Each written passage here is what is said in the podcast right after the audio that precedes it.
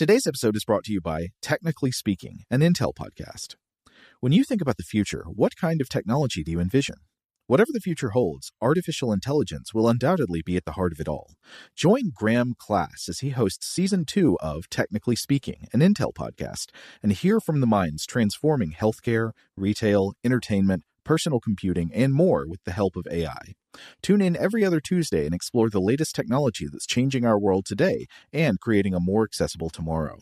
Listen to Technically Speaking, an Intel podcast on the iHeartRadio app, Apple Podcasts, or wherever you get your podcasts. What's up? This your boy Lil Duval, and check out my podcast, Conversations with Unc, on the Black Effect Podcast Network. Each and every Tuesday, Conversations with Unc podcast feature casuals and in-depth talk about ebbs and flows of life and the pursuit of happiness. Unlike my work on stage, I tap into a more serious and sensitive side to give life advice and simply offer words of encouragement, yet remind folks to never forget to laugh. Every Tuesday, listen to Conversations with Unc, hosted by Lil Duval on the Black Effect Podcast Network, iHeartRadio app, or wherever you get your podcasts presented by AT&T. Connecting changes everything. Okay, picture this. It's Friday afternoon when a thought hits you. I can spend another weekend doing the same old whatever, or I can hop into my all-new Hyundai Santa Fe and hit the road. With available H-Track all-wheel drive and three-row seating, my whole family can head deep into the wild. Conquer the weekend in the all-new Hyundai Santa Fe. Visit HyundaiUSA.com or call 562 for more details. Hyundai, there's joy in every journey. Pacaso knows your vacation home is your best home. It's the place that brings family and friends together. It's where you're the best version of yourself. Pacaso makes it easy to co-own a luxury vacation home in amazing locations. Listings start at 200K for one-eighth ownership. Pacaso does all the work for you luxury furnishings, maintenance, billing, scheduling, and more. And you can resell on Pacaso's marketplace anytime, historically for a 10% gain. Visit Pacaso to see thousands of listings. That's PACASO dot com. Welcome to Stuff to Blow Your Mind, a production of iHeartRadio.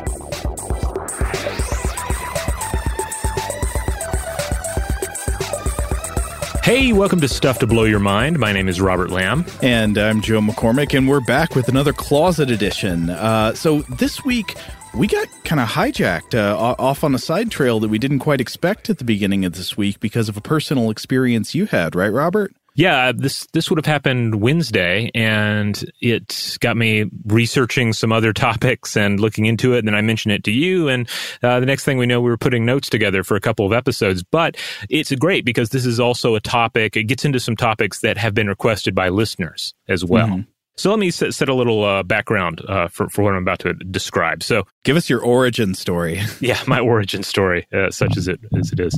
When I was a kid, maybe seven or eight years old, which is which is uh, uh, the age of my own son today, mm-hmm. I had a very vivid and unsettling mental experience. Uh, it, it wasn't really a nightmare, but much like a nightmare, there was this ineffable quality to it. You know, like even as I try to explain it, my words can't really relate how it made me feel and how it still makes me feel like when I when I remember it, when I think back on it, I can still feel a bit of the the terror that I felt then, uh, even though uh, just a flat description of it sounds kind of dumb. Yeah, that's often how nightmares are. It's like the, the, thing that was really scary in your dream wouldn't necessarily make a good horror movie because it's hard to communicate why it was scary. Yeah, exactly. Like I once had a nightmare about a, a polar bear uh, that was peeking into a house with a periscope, and somehow that was terrifying uh, in the dream. But outside of the dream, it's just ridiculous and comical. So, uh, th- but this particular situation, it was it was not a nightmare. Um, I was in my bed, and I have always slept with white noise. Uh, so even then, I had this like oversized box fan in my uh, my childhood room. Mm-hmm. And I should also explain that I watched a lot of TV in those days, and the you know my family would watch TV together, and there were various shows on TBS that we would regularly check out, and one of them was the sitcom Sanford and Son. You remember Sanford and Son, right? Oh yeah, totally. Yeah, Redd Foxx. Uh, uh, so. Uh, you know, I, I don't want to use the verb hear or heard here because I, it's it's not like I actually heard sound. It's not like I experienced an auditory hallucination. It's more that I suddenly remembered it as I lay there in bed. It was like a jagged memory that was suddenly embedded in my my psyche, and it was the sound of the Sanford and Son character Fred Sanford speaking in slow motion through the back of a box fan, addressing the character Grady in this drawn out oscillating voice. So that's yeah, that, great because uh, that that has that perfect quality of something that would be terrifying in like a, a dream-like memory, but it, you just can't see it from the outside. It's like I had a horrifying dream about Bob Saget from Full House. Yeah, it's. I mean, it's just so ridiculously dumb. Like if I were to to fictionalize it even a little bit, I, I feel like I'd want to change it completely. You know. Um, but but but the the thing is like it definitely filled me with terror and uh-huh. I can I can remember that terror and I can I can really compare it only to the stark sort of terror that one feels in a nightmare uh, you know especially with the nonsensical elements to it and uh, and indeed it, also it did not feel like i was remembering something specifically from watching tv and it didn't feel like i was dreaming. I it was i guess in some ways like i was remembering a dream that i had never had. But then the sensation passed the anxiety of it passed though I, i've always been able to feel like a tinge of it when i think back on the experience. Mm-hmm. So I've never, I was never really sure what it was exactly. I kind of always just sort of thought, well, okay, it was, you know, something like a, a dream or a nightmare. I don't know. Um, and and looking back, I think there are perhaps times in my life where I had like similar experiences in the years uh, after that, but but pretty you know far flung from each other, far less intense.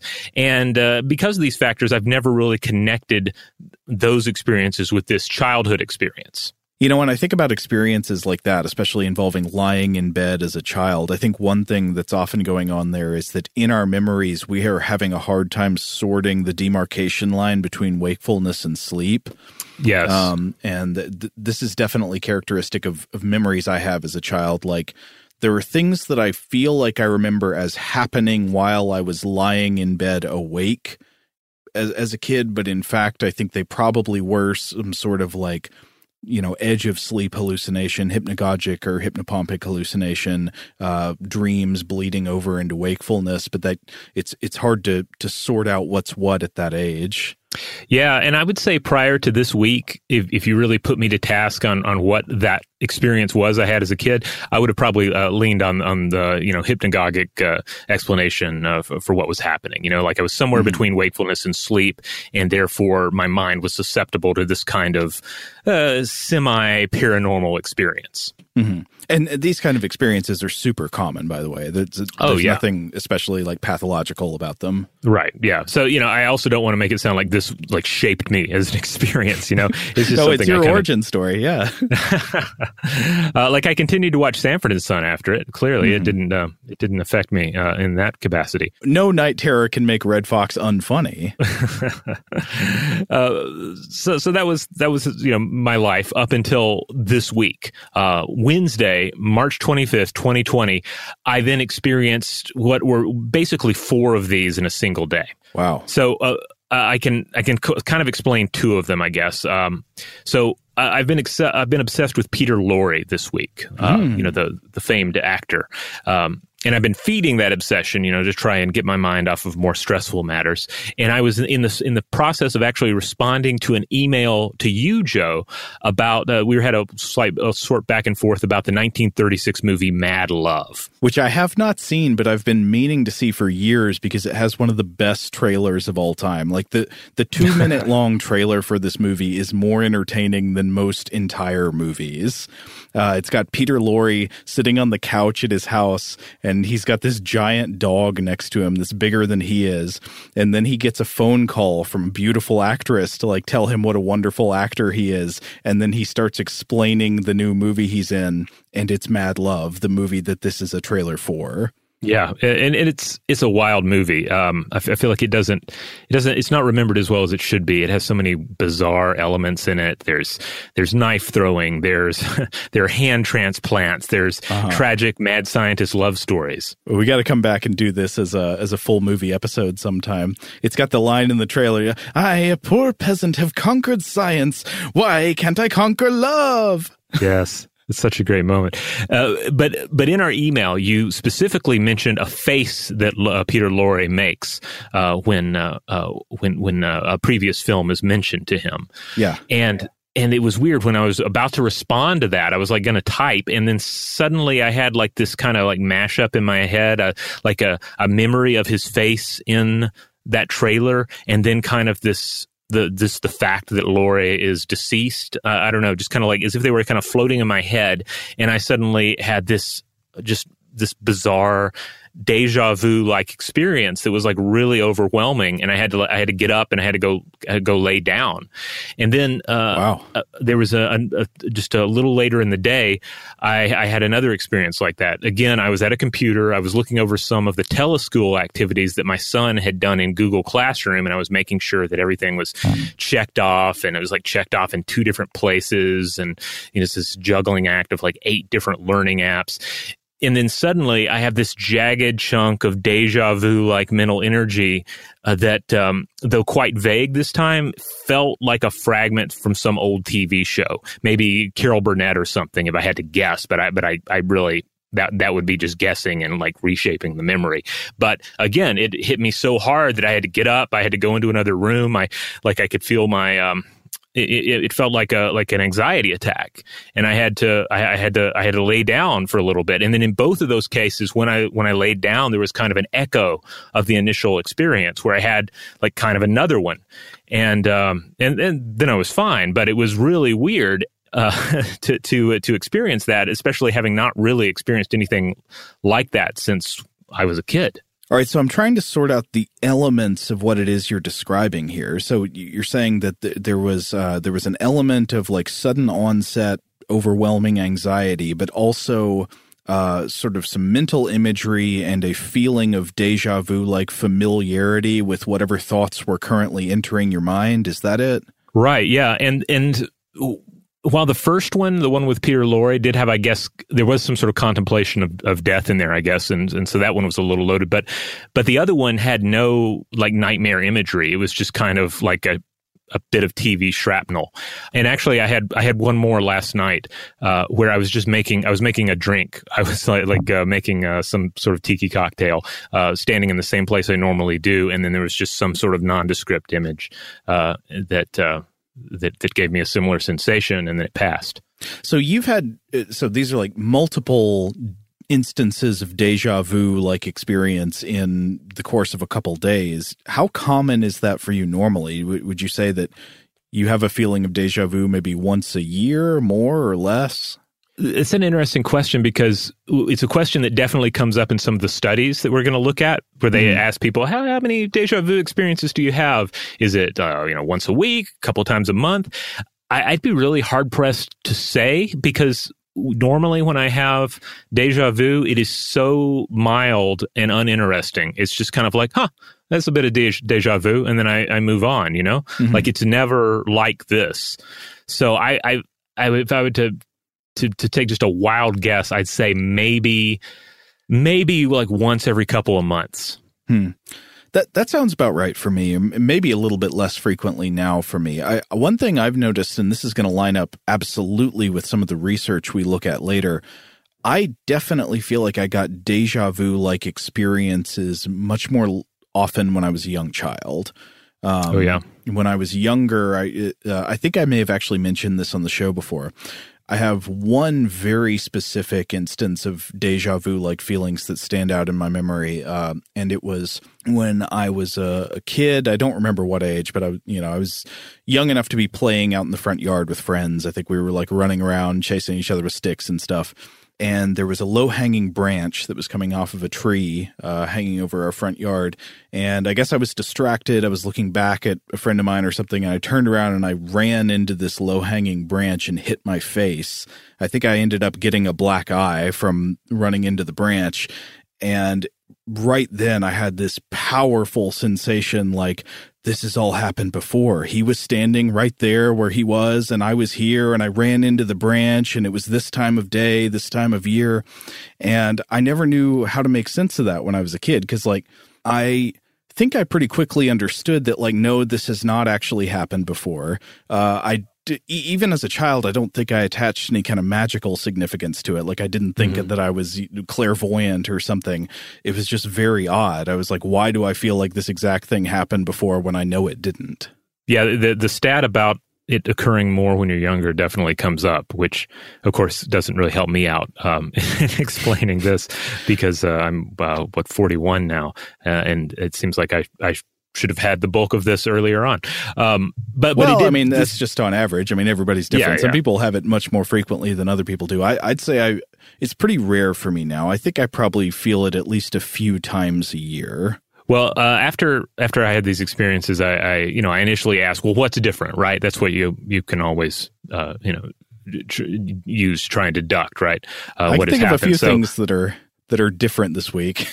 yeah, yeah. Uh, I mean, first of all, I, I thought, well, maybe there's this panicky aspect to it. Maybe I had too much coffee, but no, it was a usual amount of coffee uh, for mm-hmm. the day. Uh, I thought maybe you know uh, it had something to do with staring at screens too much because I was working at you know at my own laptop and then having to go in and help my son with his laptop. Mm-hmm. But I dismissed that pretty quickly as well because it seemed like the connection to some sort of anxiety was unavoidable. Because, you know, while while my family and I are, are objectively, you know, lucky and, and, fortunate compared to plenty of other people going through COVID nineteen, social distancing, shelter in place mandates, or or actual, you know, illness, there there are a lot of things to be anxious about right now. I mean, there's the pandemic itself, local, individual, national responses to it, household protocols to stay safe, my son's teleschooling, uh, my own attempts to make my work function remotely, uh, trying to follow the, the the World Health Organization recommendations to only check the news once or twice a day, that sort of thing. Yeah, how's that going?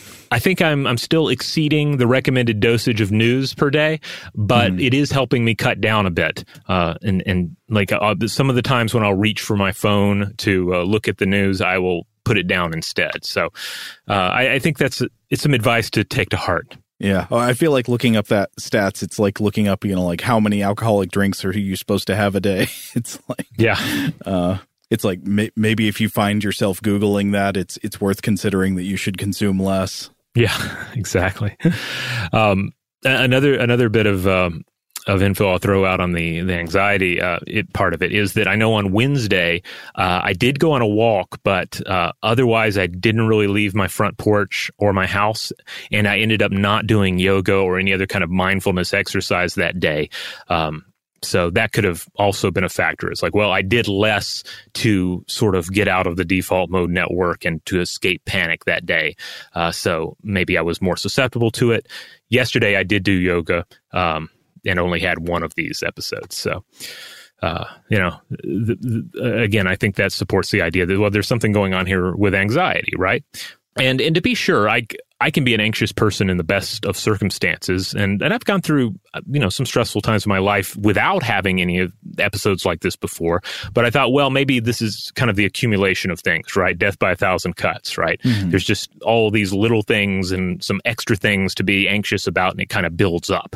Yeah, that kind of doesn't make sense for having anomalous, uh, I don't know, uh, types of mental phenomena. But then again, one thing that strikes me as interesting about this is that I don't normally associate deja vu like sensations with uh, anxiety. Yeah, I had not really either because again, I didn't. I'd never really thought of of that experience from my childhood as being really connected to deja vu. But but after these uh, these experiences on Wednesday, I started doing a few searches, looking around, and uh, indeed, a quick glance around the internet for deja vu panic attacks indeed turned up some hits. Like uh, there was someone on an epilepsy website uh, with a post titled "Deja vu slash panic attacks." Very tired of being undiagnosed. Hmm. Another health board: nightmarish deja vu and anxiety attacks.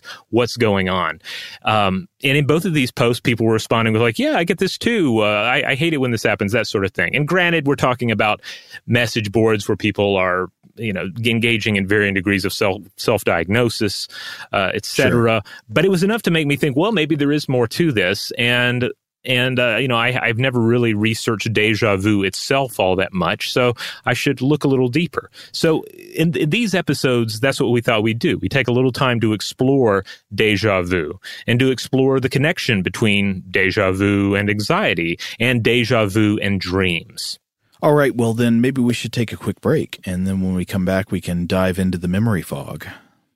Shout out to astepro for sponsoring this episode and providing us with free samples Rob, as the uh, the local host with allergies here, they sent you some of their nasal spray to treat your allergies. What was your experience like? Yeah, that's right. I always wrestle with the pollen a bit when it rolls in during the spring, so they sent me the little uh, nasal spray. I tried out the product, and yeah, it sure did help me get on top of my symptoms for the day. And it's so fast acting; uh, it was already kicking in before I left the house. Astepro is a first of its kind nasal allergy spray. It's the fastest 24 hour over the counter allergy spray. It starts working in 30 minutes, while other allergy sprays take hours. Astepro is the first and only 24 hour steroid free allergy spray. Astepro delivers full prescription strength indoor and outdoor allergy relief from nasal congestion, runny and itchy nose, and sneezing.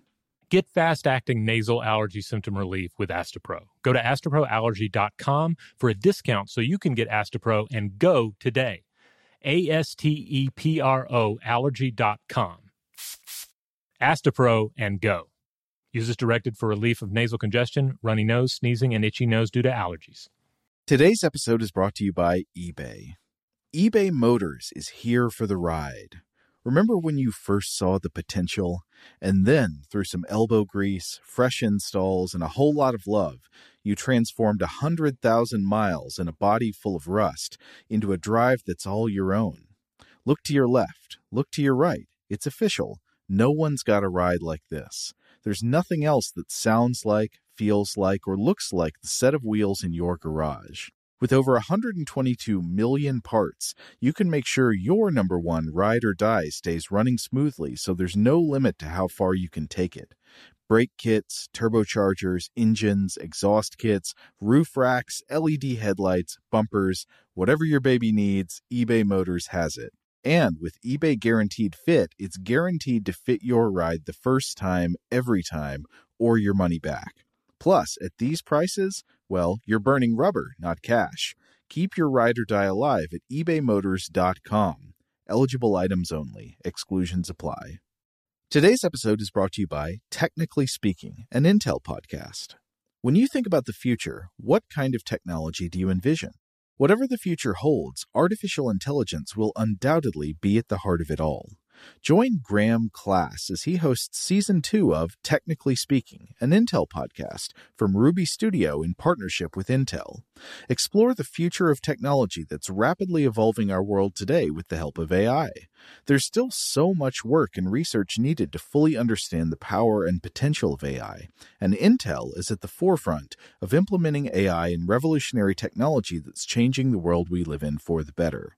In each episode, Graham interviews the minds transforming medicine and healthcare, retail, entertainment, personal computing, and more while pioneering new uses for AI in these spaces. Tune in every other Tuesday and explore the latest technology that's changing our world today and creating a more accessible tomorrow. Listen to Technically Speaking, an Intel podcast on the iHeartRadio app, Apple Podcasts, or wherever you get your podcasts. Today's episode is brought to you by Visible. If you haven't heard of Visible, now you have. They're the wireless carrier that's making wireless visible. It's in the name. Get a one line plan with unlimited 5G data powered by Verizon, just $25 a month, every month, taxes and fees included. Having a one line plan means you only need you to save. No estranged roommates, exes, cousins twice removed, or AI powered humanoid robots needed. And because $25 a month really means $25 a month, you can call, text, stream, whatever, as much as you want without worrying about getting dinged at the end of the month. No hidden fees, no surprises. No, really. It's like the old saying goes you can't judge a book by its cover, but you can judge a company by its name. So spread the word. Tell all your friends there's a wireless company out there with transparency in their name, and they're called Visible. Start saving on wireless today at visible.com. Monthly rate on the Visible plan for data management practices and additional terms, visit visible.com. All right, we're back. Deja vu, uh, a term that I guess most people are familiar with, but you might not you might not necessarily be able to define it off the top of your head. Um, Sure. We should probably just talk about what it means. Right. So deja vu comes from the French. It literally means already seen. Uh, now, there are actually a number of different terms for similar overlapping experiences that often kind of get blended together and blurred together.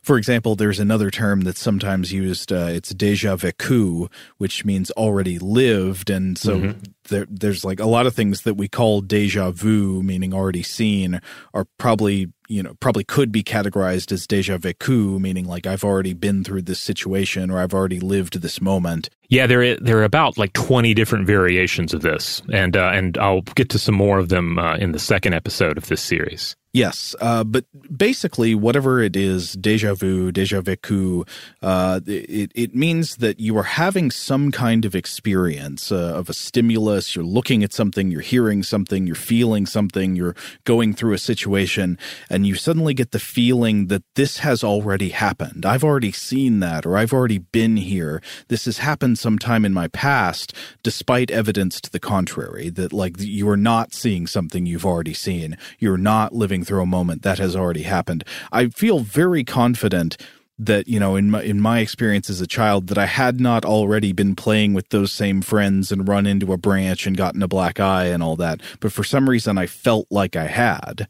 Yeah uh, likewise my childhood experience was it was again not the the feeling that there was an actual voice in the room with me. It wasn't it wasn't like that. It was just this feeling that you know, it, the, the, terror was associated with the, the fact that I, I, didn't understand like what the sensation came from, not that it was real. I guess with your original sensation as a child, there's another level of complexity, though, and it that'll get into stuff we'll talk about more in the second episode uh, with ideas like déjà rêve, which uh, do you like that? How I said that French word? Um, oh yeah, you, you yeah. hit the French nicely on that. Rêve, uh, which means uh, already dreamed. So like there are some cases where you're not even experiencing real external stimuli. You know, it would be like I already had this experience as a dream, but then maybe the current experience isn't is just an imaginative moment. Uh, so it can get very complicated and meta.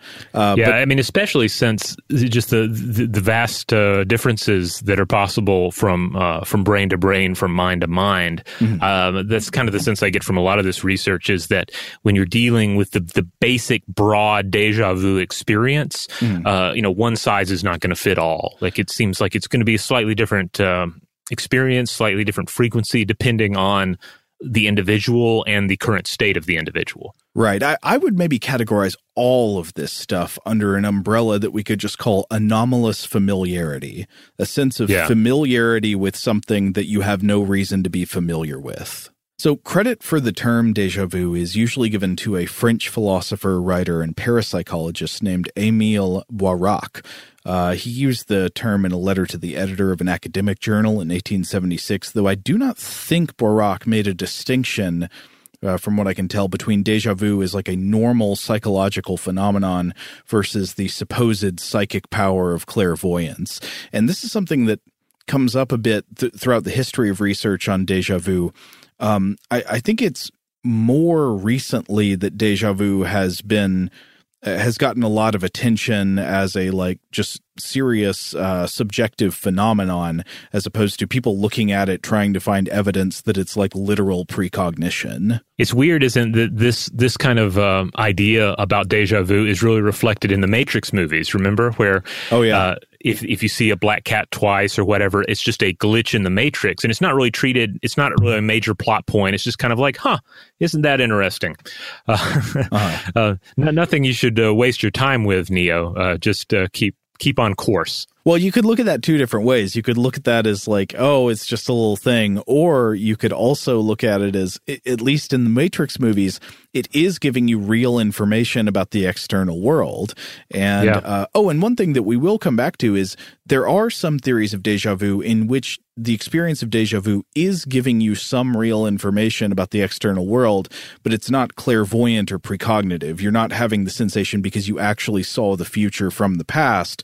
It's more likely having to do with the brain straining to connect memories that uh, that may not be exactly how they feel. Yeah. But w- one thing that I, I, found was interesting is that before it was fully described and named in a clinical or scientific context, deja vu was observed by a number of authors and poets uh, throughout history. Yeah, I was reading a little bit about this from the deja vu researcher Art Funkhouser, who we'll come back to some of his uh, some of the some work that he was involved with, uh, a paper that he was a co-author on, yeah, a little bit later. Uh, but, but he pointed out a few different early examples. Uh, one of the earliest, I think, the earliest that he uh, identified. Well, he's pointing to the writings of Saint Augustine, but to understand what Augustine's critiquing, you have to go back to the Roman poet uh, um, Ovid, who lived 43 BCE through 17 CE. So Ovid had written about the human soul as a thing, quote, deathless and ever. Quote, when they have left their former seat, do they live in new abodes and dwell in the bodies that have received them? So Ovid is getting into ideas of precognition and more specifically the survival of the human soul.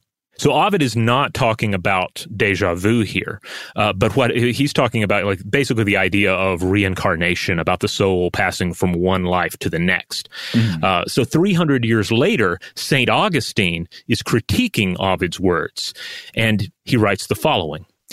Quote, for we must not uh, acquiesce in their story, who assert that uh, a Samian Pythagoras recollected some things which he experienced when he was previously here in another body, and others that they experienced something of the same sort in their minds. But it may be conjectured that these were untrue recollections, such as we commonly experience in sleep when we fancy we remember, as though we had done it or seen it, what we never did or saw at all and that the minds of these persons, even though awake, were affected in this way at the suggestion of malignant and deep deceitful spirits, whose care it is to confirm or to sow some false belief concerning the changes of souls in order to deceive men and that is from uh, Augustine's On the Trinity. Uh, so so basically, he's he's saying, okay, uh, Ovid is uh, you know don't listen to Ovid because he might just be talking about this thing that we have all have some experience with. And uh, Funkhouser is saying that that Augustine is is probably talking about deja vu here. Yeah, uh, I found another great example by the British poet Alfred Lord Tennyson, who wrote a poem around 1833 or 1834 called The Two Voices. Now, uh, this poem was written during a period of just deep misery and despair for Tennyson. Uh, the basic form it takes is of an internal argument between two parts of himself about whether or not to commit suicide which he describes saying quote pain rises up old pleasures pall there is one remedy for it all it's actually very similar uh, in many ways to the famous to be or not to be soliloquy from hamlet um, yeah. It, it's certainly one of Tennyson's darkest works, but there's a lot of strange beauty and insight in this passage where he discusses the sensation of false memory, which did not yet have the name deja vu. Uh, so Tennyson writes, much more, if first I floated free, as naked essence must I be incompetent of memory. For memory dealing but with time, and he with matter, could she climb beyond her own material prime? Moreover, something is or seems that touches me with mystic gleams, like glimpses of forgotten dreams, of something felt, like something here, of something done, I know not where, such as no language may declare. That's nice. I also I am I don't know if I'm alone here, but I feel like you could probably drop a beat behind Tennyson and it would yeah. have some serious flow to it. Uh, there's another one from uh, British poetry that I found. It's kind of on a happier occasion, though. Uh, it's by Samuel Taylor Coleridge, and he manages to take the happy occasion of a poem and and go in very dark places with it. But anyway, this is uh, from a sonnet by Coleridge called uh, composed on a journey homeward, the author having received intelligence of the birth of a son. He begins by writing intelligence of the birth of a son, like a spy yeah. told him about it. exactly, I love it. but he writes, um, Oft o'er my brain does that strange fancy roll, which makes the present, while the flash doth last, seem a mere semblance of some unknown past. Huh. And then one more, uh, Charles Dickens writes about it in uh, pretty straightforwardly in, in his novel David Copperfield. He writes, We have all some experience of a feeling which comes over us occasionally, of what we are saying and doing having been said or done before in a remote time, of our having been surrounded dim ages ago by the same faces, objects, and circumstances, of our knowing perfectly what will be said next, as if we suddenly remembered it. Hmm. I like the part about dim ages ago because I think that is also a very consistent and interesting feature of deja vu experiences, at least in my life. And as I've often read about them, is so you have the incorrect sensation of remembering present events or present stimuli from the past, but you can't place it.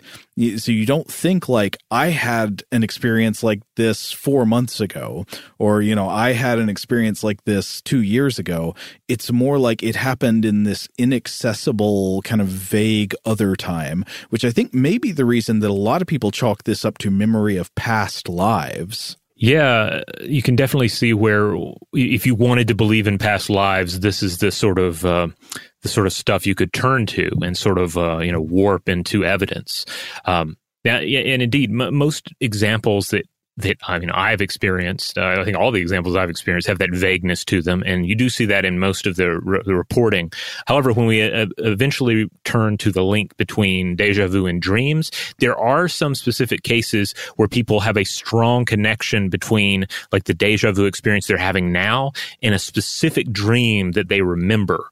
Um, so I guess just a reminder that yeah, with with deja vu experiences, with this broad category of deja vu experiences, there's there's a lot of variety, and so there, uh, even though the, the trend seems to be towards uh, just you know uh, the, the fog of, uh, of half remembered things, the dim ages, there are occasions where it doesn't seem so dim to the person experiencing it. Which is very interesting. It makes you wonder what's yeah. different about those cases. And we'll get into some of that uh, probably in the second episode. Well, are you ready to jump into some basic facts and findings about deja vu from scientific research? Yeah, let's do it. Let's let's just start talking about what we know and what some of the theories are regarding the the, the true nature of deja vu. All right, let us jump on this ghost train. Uh, so, First thing is, occasional cases of deja vu are very common for neurologically typical people. Deja vu, as uh, I think we alluded to this earlier, but it, it is not typically a sign of any kind of known pathology. It's just pretty common for people to experience it. Approximately 60% of people report having experienced deja vu at some point. Yeah, we're we're of course going to hear a lot from listeners about their particular experience with deja vu, and I just want to remind you: if you have not, if you are one of these uh, uh, these people that have not experienced deja vu at some point in your life, uh, I want to know about that. I want to hear yeah. what what that's like, and then how and how you process other people's reportings of uh, of deja vu.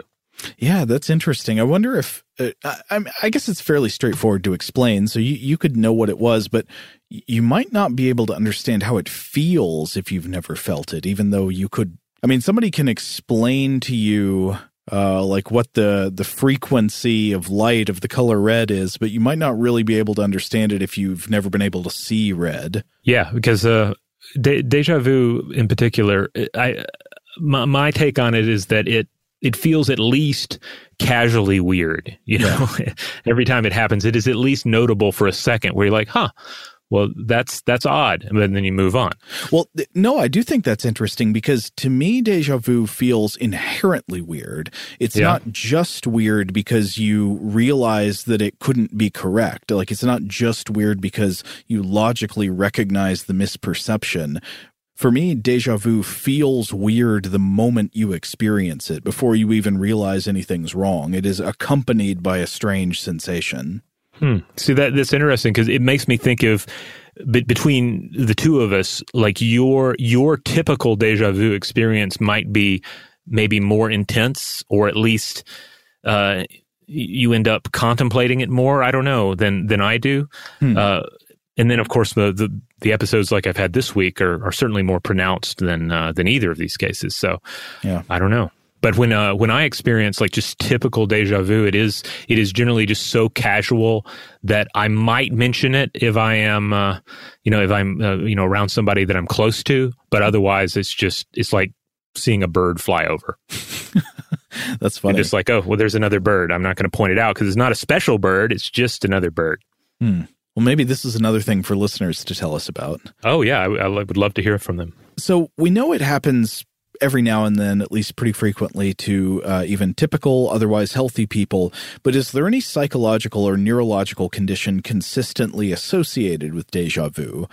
I would say the answer to this is um, the actual evidence for the link might be a little more tenuous than has sometimes been suggested, but in the history of research on deja vu, there appears to be one major answer here, and that is temporal lobe epilepsy, or TLE. Uh, so, temporal lobe epilepsy is characterized by focal seizures that begin in the temporal lobe of the brain. And the temporal lobe is very important. It's a, a crucial part of the brain that's been associated with major brain functions like emotional association, uh, visual and short term memory. It does a lot of stuff with memory, like uh, understanding and processing language. Uh, there, there's a lot that goes on there. So, where does the deja vu come in? Are, are, people with temporal lobe epilepsy just more likely to have deja vu experiences? The answer there is no. Instead, there is a specific case where people with temporal lobe epilepsy uh, tend to report deja vu, and that is in what's known as the aura before the onset of a seizure. So, people with recurrent seizures often get this weird combination of feelings right before a seizure happens. It's it's sometimes described as a kind of like series of warning signs. So these might uh, include sudden unexpected emotions, like you have elation or fear with no cause. Uh, another one might be numbness in parts of the body, weird smells or tastes from out of nowhere, like I, I smell oranges. Hmm. Another one is known as epigastric phenomena. This refers to a weird feeling in the abdomen. I've read it sometimes described as a rising feeling, like when you're plummeting on a roller coaster. Um, epigastric specifically, I think, refers to uh, higher up on the abdomen. So uh, very mm. often it's like right below the chest, above the stomach, you know, right sort of where your solar plexus is. But then finally, another recognized symptom of uh, uh, of the aura for temporal lobe epilepsy is deja vu, uh, which is interesting, right? Yeah, because this this makes us look to causes in the brain. Like more specifically, it it, it seems like there must be some sort of um, uh, neurophysical um, origin for what is occurring. Yes, but on the other hand, I think we should also acknowledge that deja vu is as we've said, pretty common in people with no otherwise identified medical or neurological conditions. Um, mm-hmm. And I, I want to quote now from somebody I'm going to be referring to a lot uh, throughout this couple of episodes. Uh, this is Alan S. Brown, who published a, a big review of uh, of deja vu research in 2003 in the journal Psychological Bulletin. And this is an older paper, and we'll have to refer to some more recent ones to supplement it. But uh, up to that point, it's a really fantastic review of all the research uh, leading up to the early 2000s. Uh, and so Brown writes about the association between temporal lobe epilepsy and uh, deja vu, that despite the fact that it is a recognized symptom of a TLE seizure onset. Deja vu doesn't appear to be more common in general in people with epilepsy. Quote, the weight of evidence argues against deja vu being more common in people with epilepsy or being diagnostic of seizure pathology. So there's a couple of things to weigh there. On one hand, it is a recognized uh, feature that, that a lot of people report uh, when they're about to have a temporal lobe uh, epileptic seizure. But on the other hand, it doesn't appear that people with temporal lobe epilepsy have deja vu more often than people in general. And uh, yeah, and for for that to make sense, all you have to do is just think back to some of these other symptoms uh, we were listing uh, that are part of the TLE aura. Like n- none of these other symptoms are things that are exclusive uh, to uh, uh, people that are experiencing epileptic seizures or anything. so it, it's just deja vu is thrown in the mix, but it's not exclusive to people with this condition. Right. Uh, now, deja vu appears to be this is one that, that does look pretty solid in, in the research. It is associated with stress and fatigue. You mm-hmm. are more likely to have an episode of deja vu when you are tired and when you are agitated and you've got your stress hormones, you're pumping your noradrenaline and cortisol And this is interesting because I, I wonder how, I mean, it's not exactly the same thing as Robert, you talking about your experience with uh, sudden anxiety producing episodes of deja vu, but it, it makes me wonder if there, there's some kind of connection here. Yeah, I mean, when I ran across the same uh, information, I, I lined it up with uh, what I had experienced, and okay, I, you know, obviously there's the stress level, which I've already touched on, but also um, all the experiences I had were in the afternoon or the early evening. They were not uh, in the morning. You know, I did not experience them like when I the first few hours after waking up or anything like that. So it's possible that yeah, I'm uh, throughout the day I'm getting I'm getting more tired. I'm, I'm, having you know I have less energy to to handle sort of the ambient stress that is around me, and uh, and that could potentially have some connection to the the deja vu uh, like experiences that I had. Yeah, totally. Uh, now, the next thing that I thought was interesting is that uh, Brown reports that some studies have found that people who travel experience deja vu more than people who don't. Uh, for hmm. example, I, I, was looking at a paper by Richardson and Winokur from 1967. Uh, it was summarizing an earlier study by Chapman and Mensh from 1952, but uh, th- this study had defined travel as going more than 50 miles away from home. And it reported findings that, quote, non travelers experience deja vu in only 11% of their number. And in those who traveled, 25 to 44% of their number. There was no relationship relationship with the frequency of travel. And so that part about no relationship with the frequency of travel makes me wonder like, why would it be that people who, like, if this effect is real, why would it be that people who travel some have more deja vu than people who don't travel at all? But if you travel a lot, you don't appear to have it much more than people who travel a little.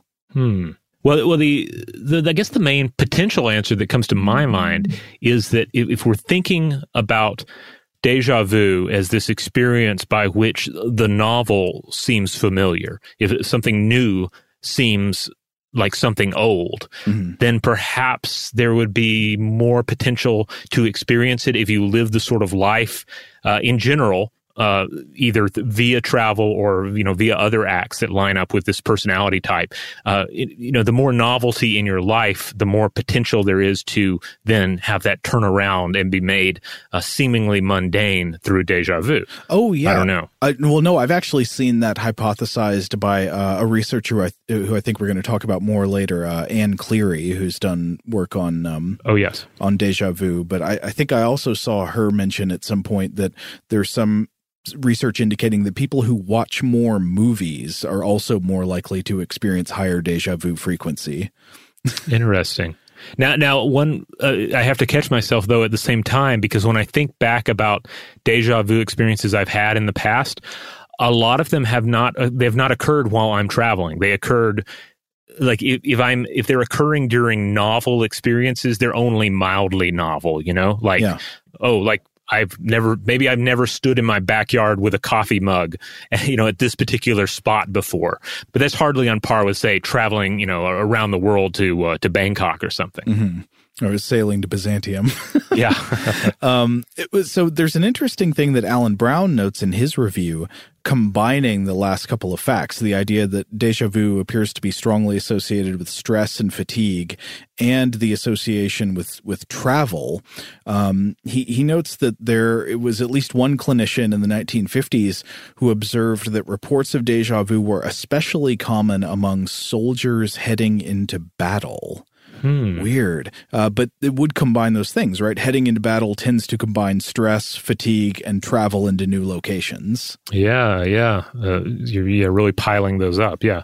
Now, there's another one, uh, which is that frequency of deja vu experience also shows a, a positive relationship with socioeconomic status and level of education. Uh, on average, people who are wealthier and people who have attained higher levels of education experience more frequency of deja vu, or at least report more frequency of deja vu uh, on average. Hmm. And that does complicate some other findings, by the way. Like, for I think Brown actually mentions I wonder if like this is acting on the the travel variable, right? That like people who have more money are probably more likely to travel more frequently, so something could be going on there. Yeah, I mean, of course, it, it also makes me wonder about the populations that are polled for these kind of studies. You know, mm-hmm. um, I know that there's going to be at least one study later on that uh, that the, the researchers point out that well, we, we looked at like 444 people, but they were mostly psychology students, you know? right. Uh, so there's a common so problem, a couple with, problems. Uh, with psychology research. Yeah. so, uh, yeah, not to, because I don't know the, the particulars of the, the data that they're referring to here. Mm. you know, perhaps the, the polling data is uh, uh, is the survey data is more robust than I'm giving it credit to. But I mean, obviously, that's always a potential problem when you're when you're considering uh, information like this. Absolutely. Uh, another thing, uh, I thought this was interesting. Men and women seem to experience deja vu at about the same rate. There have been a few studies here and there that found gender differences, but they were not directionally consistent. And combining all the results together, did not find any differences for gender. Now, we've talked about overlap with neurological conditions, but here's one that should be very interesting. What about drugs? Do, do any mm. drugs cause increased uh, chances of deja vu? Well, there are some isolated reports of certain drugs, yes, in it causing uh, very frequent episodes of deja vu. For example, I was looking at a paper from the Journal of Clinical Neuroscience in 2001 where authors uh, Tero Taiminen and Satu K. Yas- I think it's pronounced Jones. Jääskeläinen, I think, uh, report the case of, quote, a 39 year old Caucasian healthy male physician who developed intense recurrent deja vu experiences within 24 hours of initiating concomitant, uh, and this is a couple of drugs, I'll, I'll try the names here, uh, amantadine, and uh, phenylpropanolamine. Uh, the, those are treatments against influenza. So the day he was started taking these two drugs at the same time, amantadine and phenylpropanolamine. And uh, and then the deja vu experiences stopped as soon as he stopped taking the medication. Now, amantadine is a drug that has multiple effects. It's used to uh, promote dopamine in patients with some neurological conditions, I think like Parkinson's disease, uh, but it's also used as an antiviral against influenza type A. Meanwhile, phenylpropanolamine is a decongestant that is sometimes used as a cough and cold medicine. Um, and I should note, I also found at least one other case report from the 90s of psychosis in an otherwise healthy patient brought on by this exact same drug combination. So, uh, and this appears to be related to the ability of these drugs to mess around with your dopamine levels. Mm-hmm. But we don't know for sure. And I, I must say that that would be such a strange uh, symptom to report to your doctor. You know, they say take two and call me in the morning, and you call her back and say, "Doc, I am uh, I am experiencing deja vu every five minutes." Yeah, I mean that would that would be something. Uh, but uh, again, there, I mean there are other medications that have you know weird side effects like this. There's a there's a particular malaria treatment. Uh, I remember I remember being on vacation and uh, chatting with another couple that was on vacation. I believe, I believe this was in Costa Rica years and years ago. And um, uh, the, the older couple we were talking to, they were both on this uh, this anti-malarial uh, medication, uh, you know, as just just in case. But they were talking about the vivid dreams they would have every night because mm. of it. Yeah, it was it was quite interesting. It makes me want to come back and, and do an episode on malaria drugs because uh, there are some there are some interesting stories about uh, side effects and complications uh, that have occurred with some of them. Well, maybe we should take another quick break, and then when we come back, we can discuss maybe the single most consistent finding in the literature on deja vu. Today's episode is brought to you by eBay. eBay Motors is here for the ride. Remember when you first saw the potential? And then, through some elbow grease, fresh installs, and a whole lot of love, you transformed a 100,000 miles and a body full of rust into a drive that's all your own. Look to your left, look to your right. It's official. No one's got a ride like this. There's nothing else that sounds like, feels like, or looks like the set of wheels in your garage. With over 122 million parts, you can make sure your number one ride or die stays running smoothly so there's no limit to how far you can take it. Brake kits, turbochargers, engines, exhaust kits, roof racks, LED headlights, bumpers, whatever your baby needs, eBay Motors has it. And with eBay Guaranteed Fit, it's guaranteed to fit your ride the first time, every time, or your money back. Plus, at these prices, well, you're burning rubber, not cash. Keep your ride or die alive at ebaymotors.com. Eligible items only, exclusions apply. Today's episode is brought to you by Technically Speaking, an Intel podcast. When you think about the future, what kind of technology do you envision? Whatever the future holds, artificial intelligence will undoubtedly be at the heart of it all. Join Graham Class as he hosts season two of Technically Speaking, an Intel podcast from Ruby Studio in partnership with Intel. Explore the future of technology that's rapidly evolving our world today with the help of AI. There's still so much work and research needed to fully understand the power and potential of AI, and Intel is at the forefront of implementing AI in revolutionary technology that's changing the world we live in for the better. In each episode, Graham interviews the minds transforming medicine and healthcare, retail, entertainment, personal computing, and more while pioneering new uses for AI in these spaces. Tune in every other Tuesday and explore the latest technology that's changing our world today and creating a more accessible tomorrow. Listen to Technically Speaking, an Intel podcast on the iHeartRadio app, Apple Podcasts, or wherever you get your podcasts. Today's episode is brought to you by Visible. If you haven't heard of Visible, now you have. They're the wireless carrier that's making wireless visible. It's in the name. Get a one line plan with unlimited 5G data powered by Verizon, just $25 a month, every month, taxes and fees included. Having a one line plan means you only need you to save. No estranged roommates, exes, cousins twice removed, or AI powered humanoid robots needed. And because $25 a month really means $25 a month, you can call, text, stream, whatever, as much as you want without worrying about getting dinged at the end of the month. No hidden fees, no surprises. No, really. It's like the old saying goes you can't judge a book by its cover, but you can judge a company by its name. So spread the word. Tell all your friends there's a wireless company out there with transparency in their name, and they're called Visible. Start saving on wireless today at visible.com. Monthly rate on the Visible plan for data management practices and additional terms, visit visible.com. Open a limited time 11 month certificate at Kemba Financial Credit Union. At 5.25% APY, it's more than triple the national average, plus, it's a safe and secure way to grow your money. Visit your local branch or kemba.org slash CD for details. Offer expires May 31st, 2024. APY equals annual percentage yield. Restrictions apply. $500 minimum and $250,000 maximum deposit. Advantage status required. Comparison based on bank rate average. Federally insured by NCUA.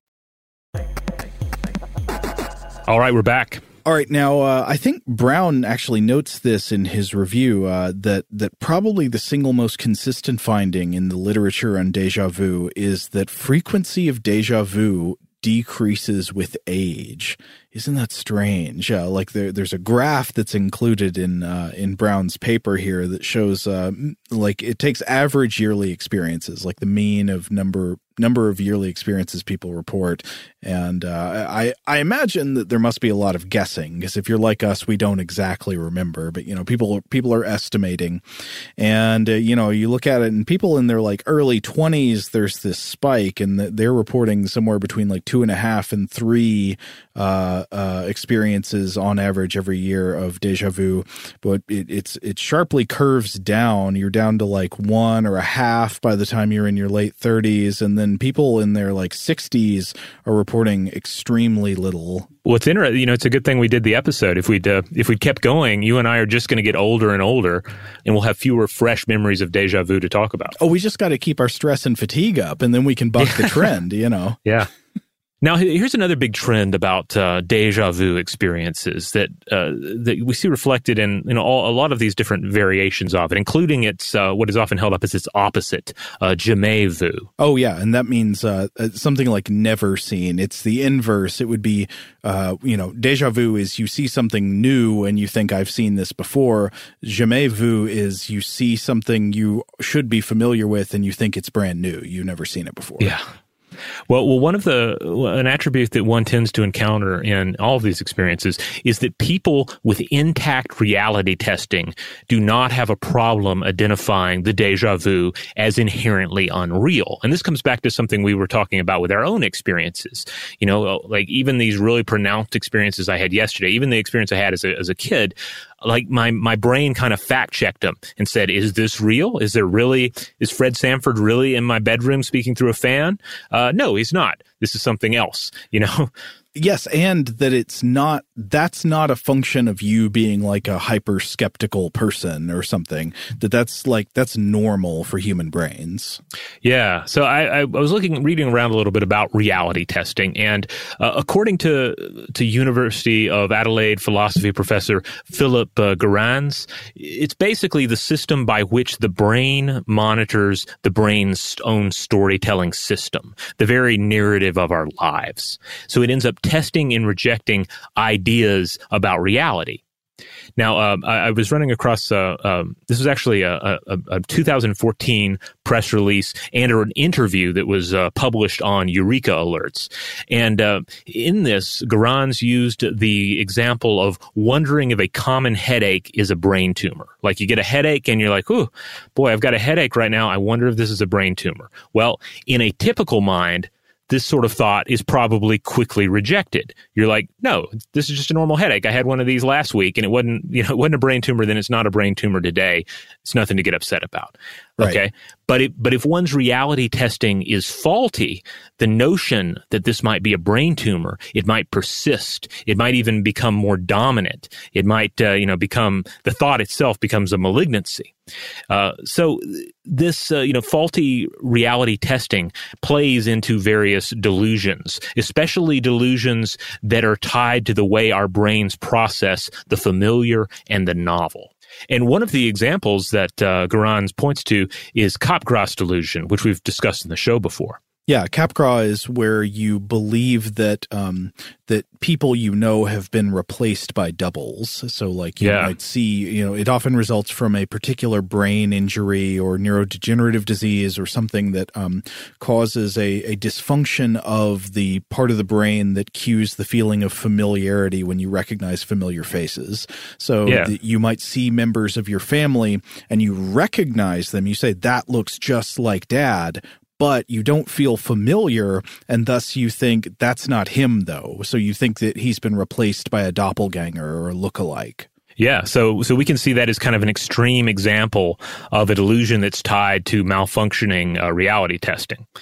Uh, and uh, and deja vu is also an example of a mental experience that is subjected to reality testing in a typical brain. And indeed, it will generally fail a reality test, even if it's distracting. Uh, part of the distraction for us is generally realizing that it's not real. Like just this week, those experiences I had, like one of the super distracting things was that I, I realized that this wasn't, you know, that this, something was weird here. That uh, you know, it made me question the the software or the hardware involved a little bit, but it didn't make me think, you know, that uh, you know, mind flayers are sending uh, thought beams into my brain or anything. Yeah, I mean, this is generally an interesting question. How how the brain tells what's real. I mean, I, I, feel like we we could do episode after episode on this subject actually. Uh, but like like uh, this came up not too long ago when we were talking about visual imagination. I think this was an ep- mm-hmm. episode from last summer.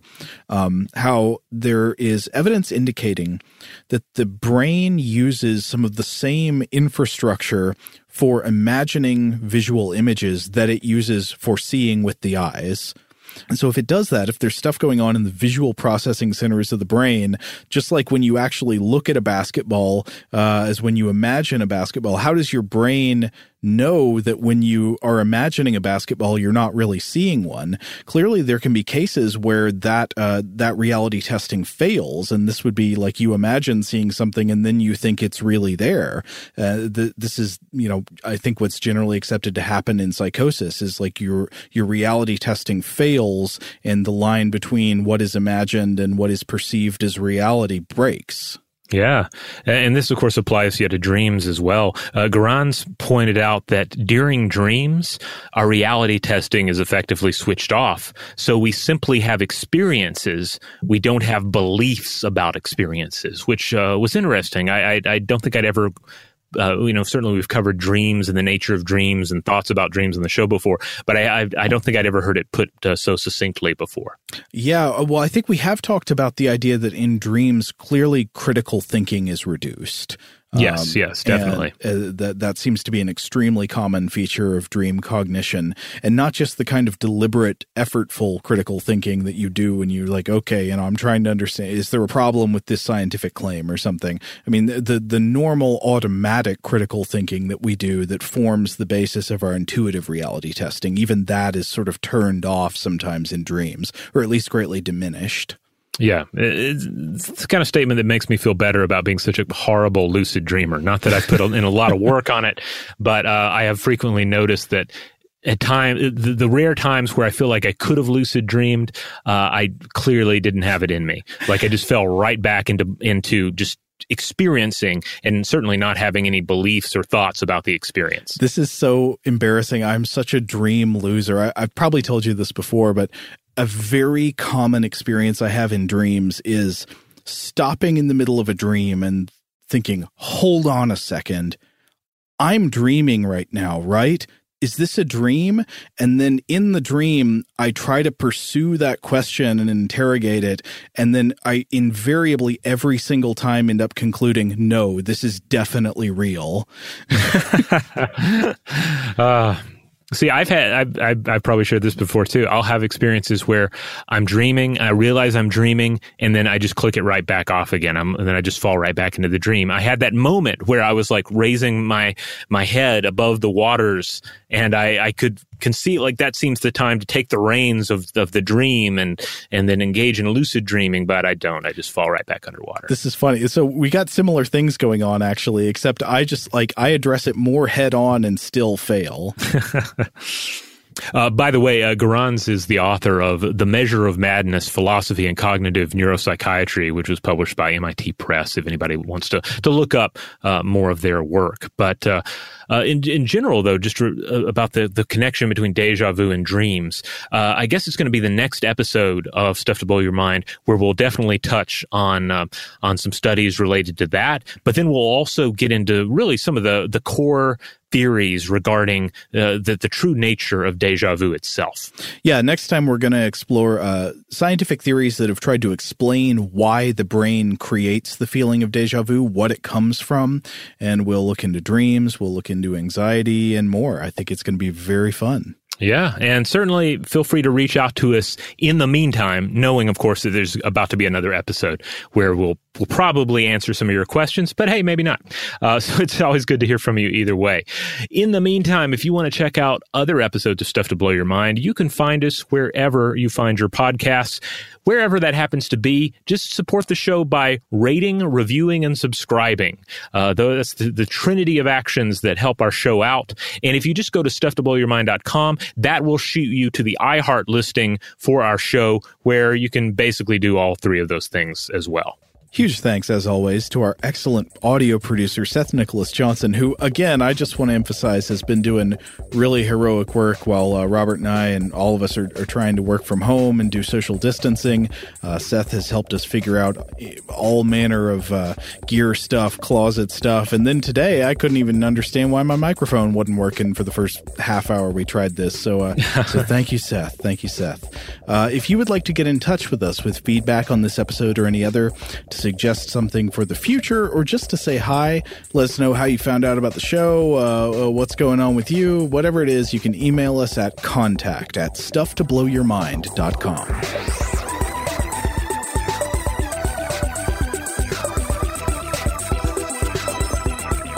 Stuff to Blow Your Mind is a production of iHeartRadio. For more podcasts from iHeartRadio, visit the iHeartRadio app, Apple Podcasts, or wherever you listen to your favorite shows.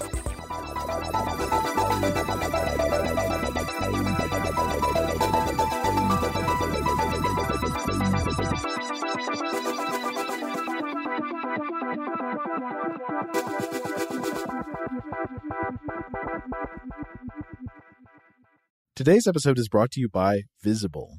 The future of wireless is here, and it's transparent. Switch to Visible, the wireless company that makes wireless visible. Get a one line plan with unlimited 5G data powered by Verizon, just $25 a month, every month, taxes and fees included. No hidden fees, no surprises, no, really. What are you waiting for? Get with the times and switch to Visible at visible.com. Monthly rate on the Visible plan for data management practices and additional terms, visit visible.com. Open a limited time 11 month certificate at Kemba Financial Credit Union. At 5.25% APY, it's more than triple the national average, plus, it's a safe and secure way to grow your money. Visit your local branch or kemba.org slash CD for details. Offer expires May 31st, 2024. APY equals annual percentage yield. Restrictions apply. $500 minimum and $250,000 maximum deposit. Advantage status required. Comparison based on bank rate average. Federally insured by NCUA. Xumo Play is your destination for endless entertainment. With a diverse lineup of 350 plus live channels, movies, and full TV series, you'll easily find something to watch right away. And the best part? It's all free. Love music? Get lost in the 90s with iHeart 90s, dance away with hip hop beats, and more on the iHeartRadio music channels. No logins, no signups, no accounts, no hassle. So what are you waiting for? Start streaming at play.xumo.com or download from the app and Google Play stores today. All you can stream with Xumo Play. This is Malcolm Gladwell from Revisionist History. eBay Motors is here for the ride. With some elbow grease, fresh installs, and a whole lot of love, you transformed 100,000 miles and a body full of rust into a drive that's all your own. Brake kits, LED headlights, whatever you need, eBay Motors has it. And with eBay Guaranteed Fit, it's guaranteed to fit your ride the first time, every time, or your money back. Plus, at these prices, you're burning rubber, not cash. Keep your ride or die alive at ebaymotors.com. Eligible items only, exclusions apply.